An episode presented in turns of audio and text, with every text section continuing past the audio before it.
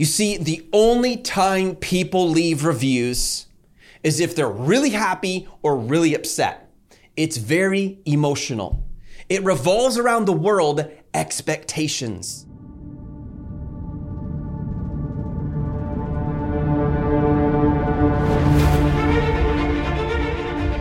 You're listening to the Kneepin' It Real Jodcast. This is your host, Seth Kniep.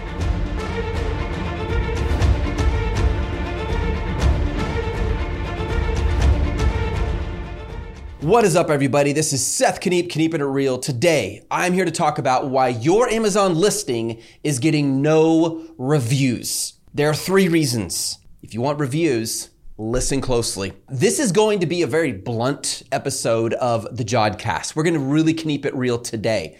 We got no time to mess around, beat around the bush. So here we go. Reason number one your Amazon listing is getting no reviews is because your product listing sucks and your product sucks. Now, before you run away all offended and hurt, let me explain what I mean. When someone goes to your listing, the job of the listing is to persuade me, the customer, to buy. And when I receive the product in my hands, the job of the product is to persuade me to leave you a five star review. If you aren't doing both of these, you're not going to get reviews. Either the listing sucks, so you don't get buys. So, how do you get a review if you don't get a buy? Or if you do get a buy because your listing's awesome, then your product is not good enough to make me want to get a review. Now, here's the quandary a lot of people get into. They say, well, Seth, in order to get sales, I have to have reviews. Mm, somewhat true. But in order to get reviews, I need sales. So it's like the chicken or the egg. Which one's going to come first? And I have to have one before the other, and vice versa. So, how do I get anything? I'll tell you exactly how when you build out your product, your listing must offer unique value. Unique, as in no one else is doing this. No other listing on Amazon is doing what your listing is doing, what your product is accomplishing. And value means it is offering value, it is meeting a need, it is satisfying a desire for your customer. In other words, you cannot start with just some product on Amazon because someone else is selling a product and it's selling really well and assume that yours is going to sell well too. Yours must be offering unique value. That is how you get buys before you have reviews.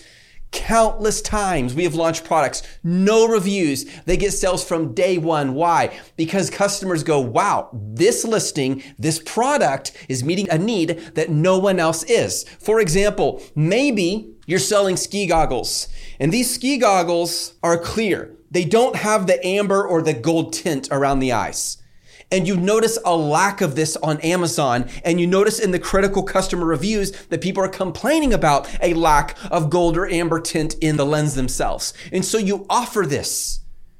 And what do people do? They say, oh, well, this one's offering the gold or amber tint. Therefore, I'm going to buy it. Even though it doesn't have reviews, I'm taking a chance because I really need this. Well, how did you know they need this? Because you read the critical reviews? Or perhaps it was just this foam that touches your face and yours is thicker because it starts to chafe people's cheeks or it starts to wear away after using it when people have been skiing for many, many hours.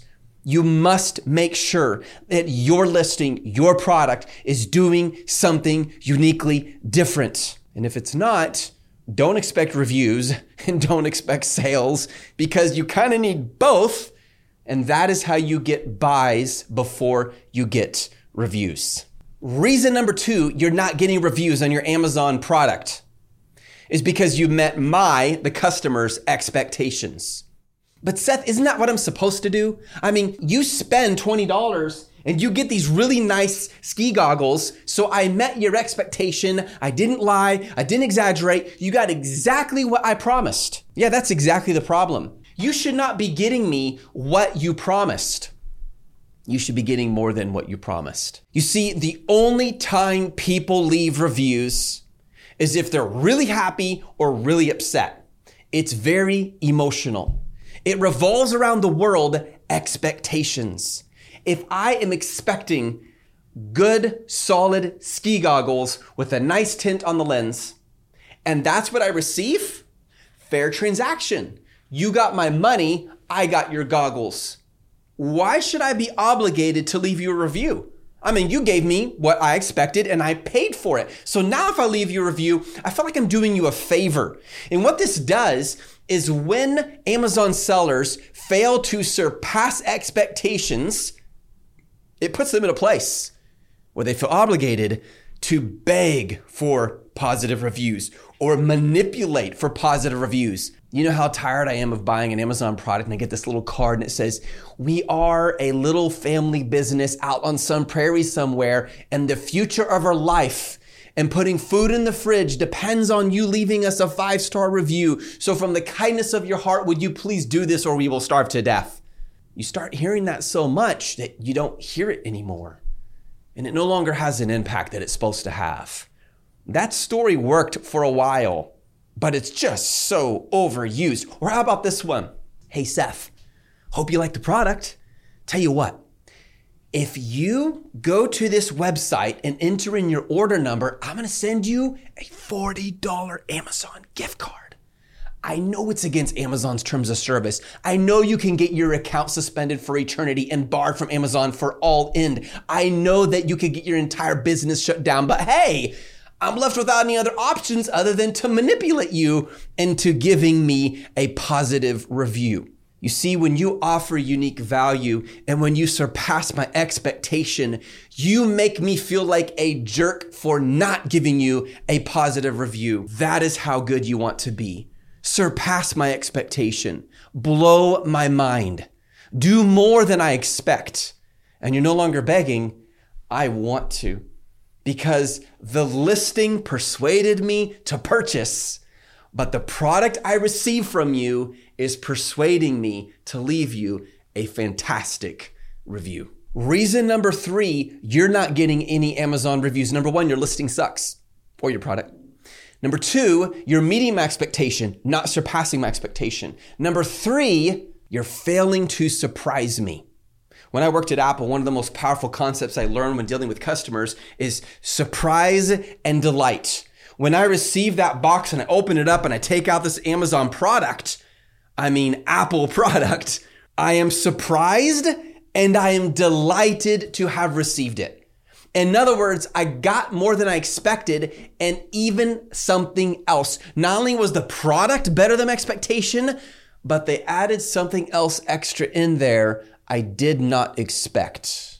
You know, if I buy your French press, Perhaps you send me a booklet on seven ways to roast coffee beans. Perhaps if I buy your dog collar, you send me a dog toy as well. If I buy your chess set, perhaps I receive a few extra pieces, a few extra pawns, just in case I lose one. Those are called gifts. Have you noticed what happens when someone walks up to you and they do something for you you didn't expect? Maybe you're walking into a restaurant with a bunch of boxes you're delivering and someone holds the door for you. You didn't expect it. What tends to come out of your mouth? Thank you. Now, if you're one of those people who has no desire at all to say thank you when someone does something nice for you that was not expected, we need to have another conversation off the video camera.